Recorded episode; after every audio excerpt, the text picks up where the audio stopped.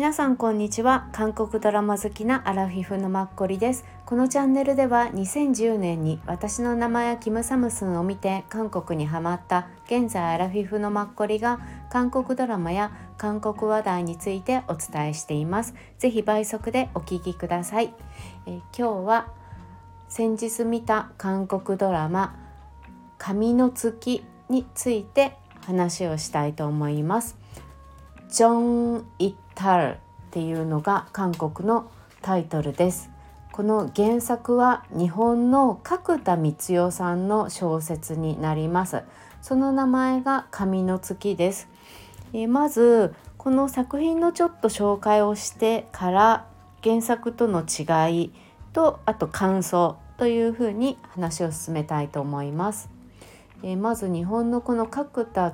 光代さんの「紙の月」っていうのは2012年に出版されました。ジャンル的にはサスペンスです。はい。最初出版される前にとね静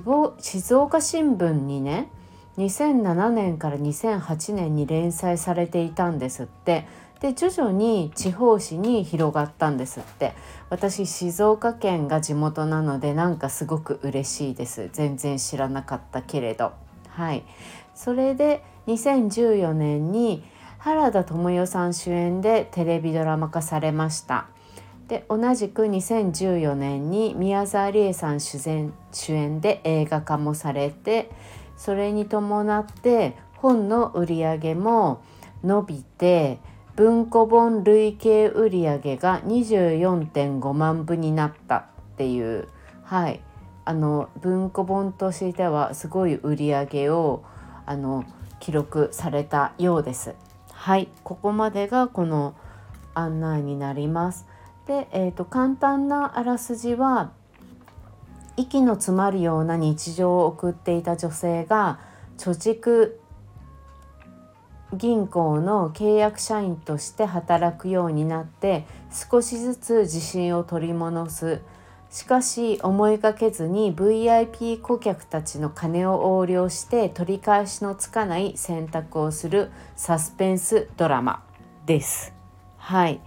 で、えっと、原作との違いがまああの名前は日本の主人公たちの名前を韓国にもじるっていう形ではなくて全く韓国で新たに名前を全部付けたようです。プラスの背景なんですが日本はおそらくというあれなんですけどあの銀行とか90年代を背景として書かれてるんではないかということで韓国は2016年から17年を背景として書かれているというふうに思われているようです。はい、で、えーと、韓国ではもともと2023年今年の4月10日から10話で放送されました。であの ENA です最近よくお話しするあの変な弁護士ウヨンウで有名になったケーブルテレビですね。はい、週2日の配信で夜10時からという感じで最高視聴率は一応1.5とかなんです。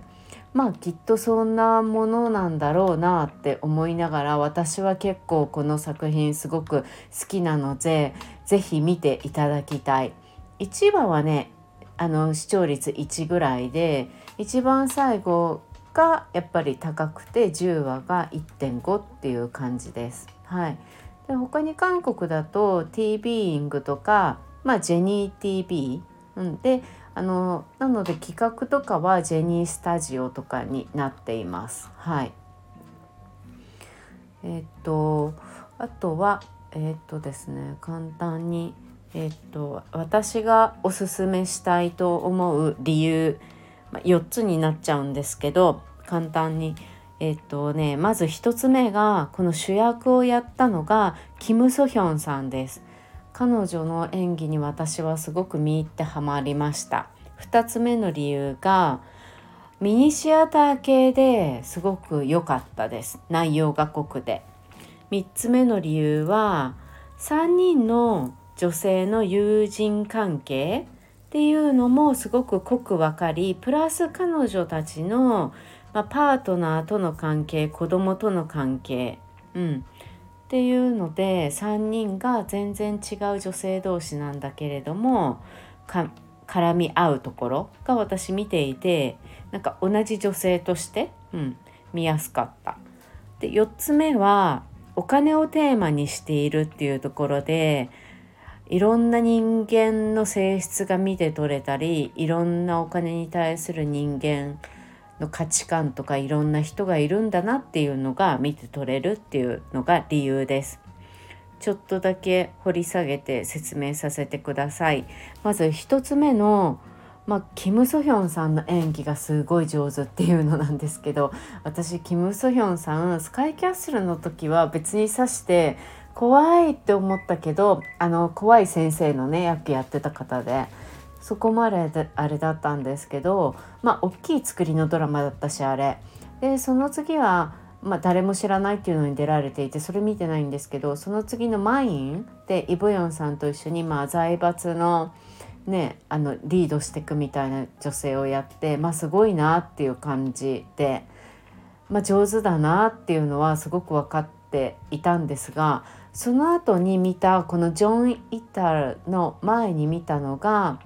「えーと、今日はちょっと辛いかも」っていうタイトルのまたこれもねちっちゃい短編のドラマなんですね。チャンネル A っていうところで放送されてまさにもう視聴率0.4%ぐらいで12作なんですけど彼女が、まあ、がんになってしまって離婚した旦那さんが、まあ、戻ってきてというか多分すごく親友なんですよね。でその旦那さんが彼女にあの自宅で彼女は療養して過ごしたいって決めたので彼女にお料理を作ってくれるって。で2人の間にはもう高校生の息子がいるんですけどその3人が織りなすすごく家庭的なドラマなんです。もうそれがねすごく良くて私多分そういうミニシアター系が好きなのかとても良かったんですよね。なので大きい作品でその前スカイキャッスルも前も見てたのでその後のこのちっちゃいので彼女の演技力とか彼女の私そう演技力に結構ハマったのかな。で今回の「ジョン・イタル」っていうのもその後にすぐにやってみてあすごいやっぱり私この人好きって思いました。で「髪の月」っていうタイトルがもう面白いなって思ってもう恐縮なもう無知なので角田光代さんのだっていうのは全然最初知らなくてでなんか紙の月なんだよなって思って検索したら偶然日本語でヒットしたのでそうなんだって知ったっていう申し訳ないほどの無知なんですけど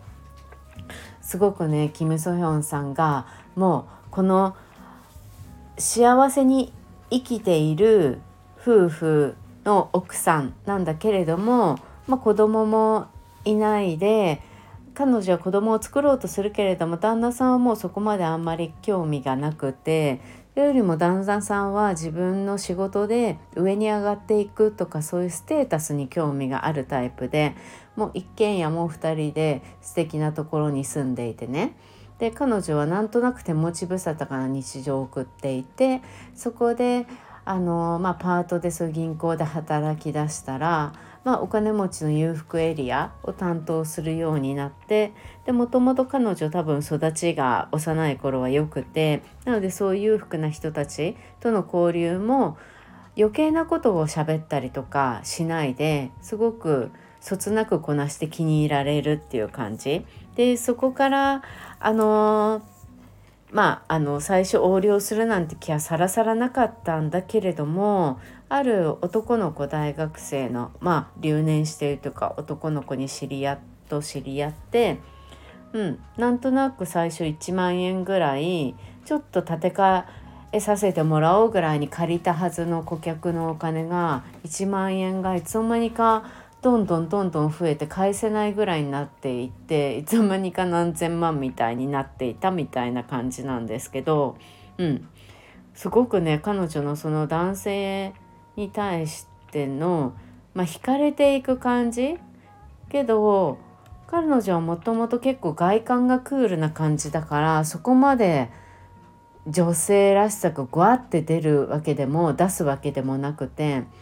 それがね見ていてすごく程よくてうんよかったです。でも原田知世さんとかもなんとなくイメージ私の中で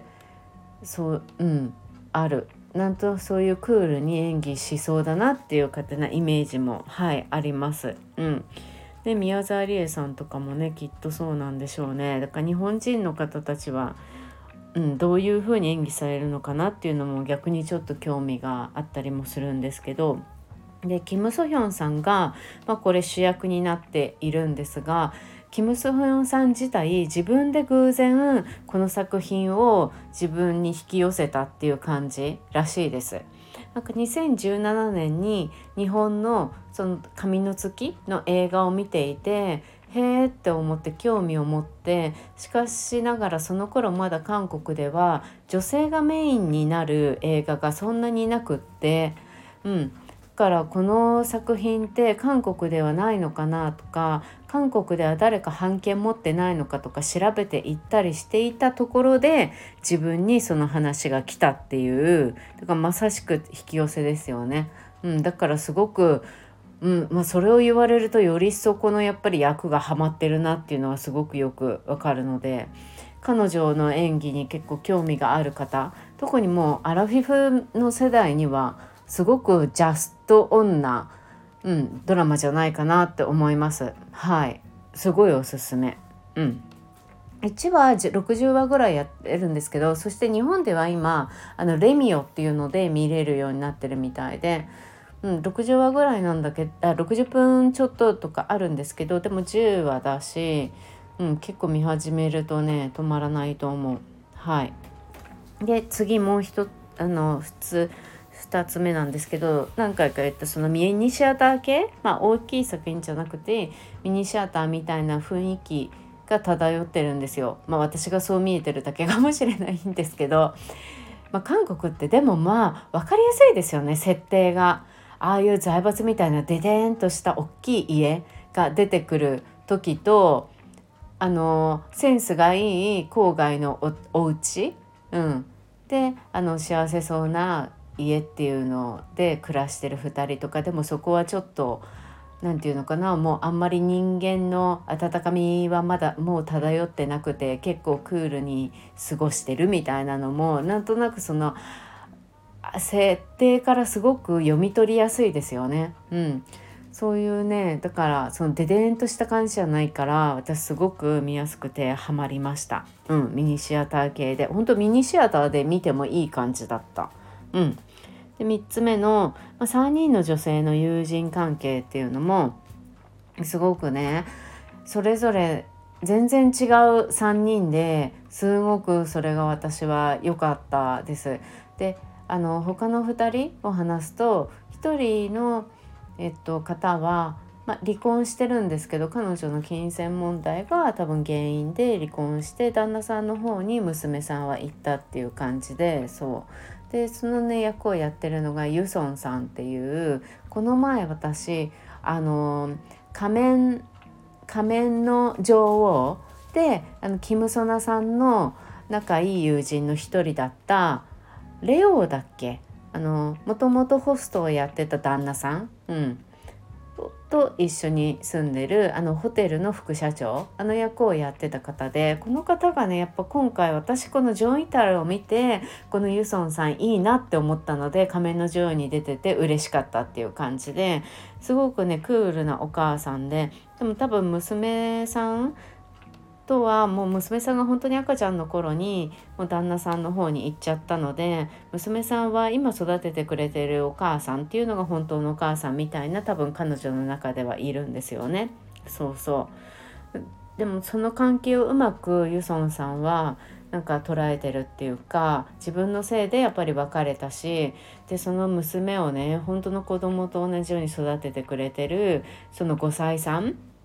にすごく感謝しててなのにそのまたあの浮気をしてたりするその元旦那がむに対しても本当に怒りが止まらないっていう感じで、うん、なんかその彼女のやっぱりでも娘はやっぱ可愛い。娘さんは今のお母さんに懐いてる。で当たり前ってわかるんだけどやっぱりどっか気持ちがなんかありそうって思うのも見ててわかるし、うん、そういうのもねいろいろ。で今のまあ、パートナーいないんだけど仕事の付き合いの男性とかもいたりとかそういうのがあったりあともう一人のあの3人目の女性はその2人とは全然違くってお子さんが1人いてあの真面目に働く旦那さんと一緒に暮らしてるっていう感じで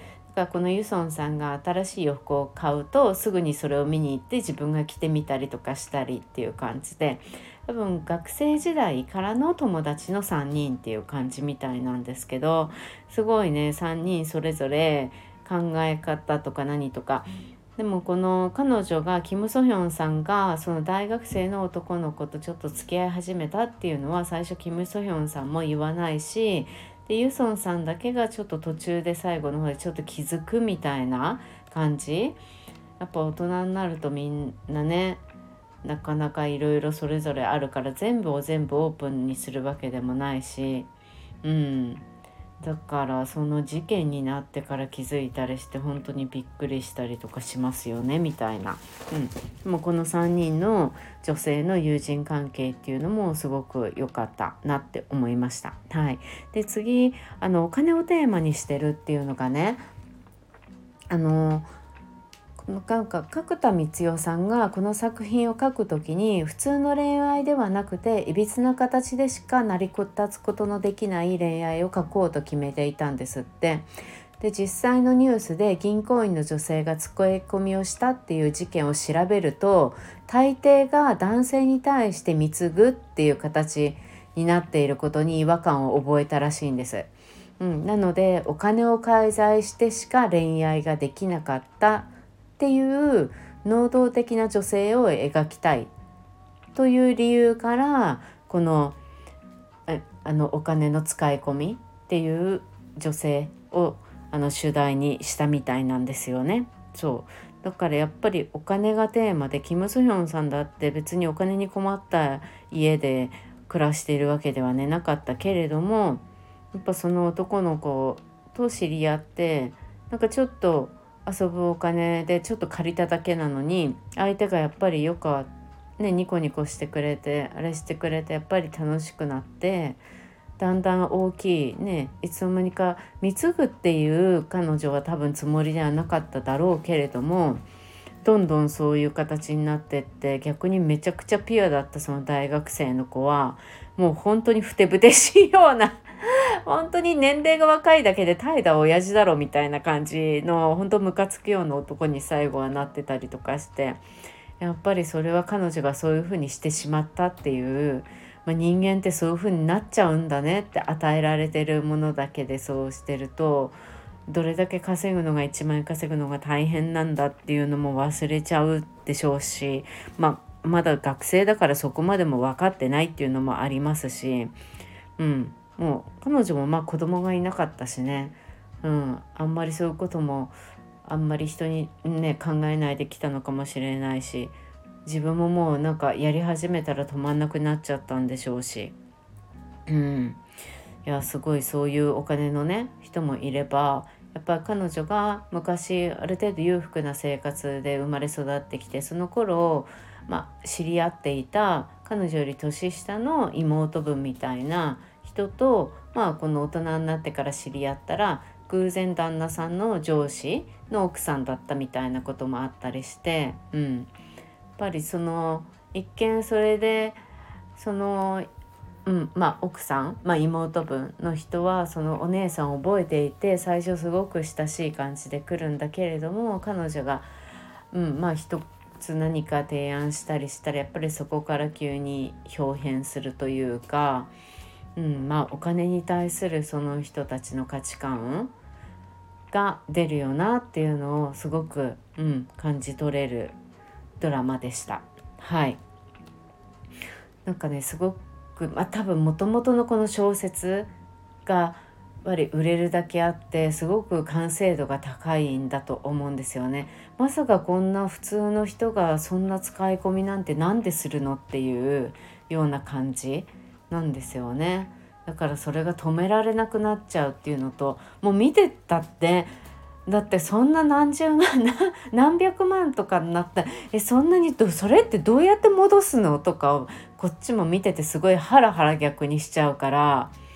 もう冷静さなくなっちゃって自分だっていくら借りたのかなんてもう分かんなくなっちゃってるでしょうし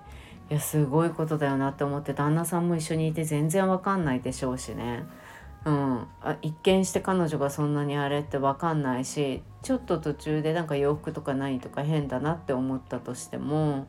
うん、そこまでまさか大胆なことができるなんてこんな地味な奥さんがって思うでしょうし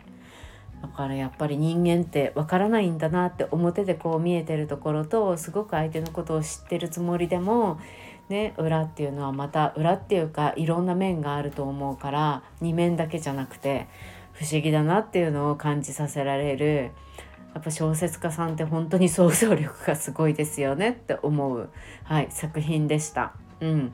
多分あのね小説がお好きな方もうこの小説がお好きな方で韓国ドラマとかもお好きな方だったらとっくに見てるでしょう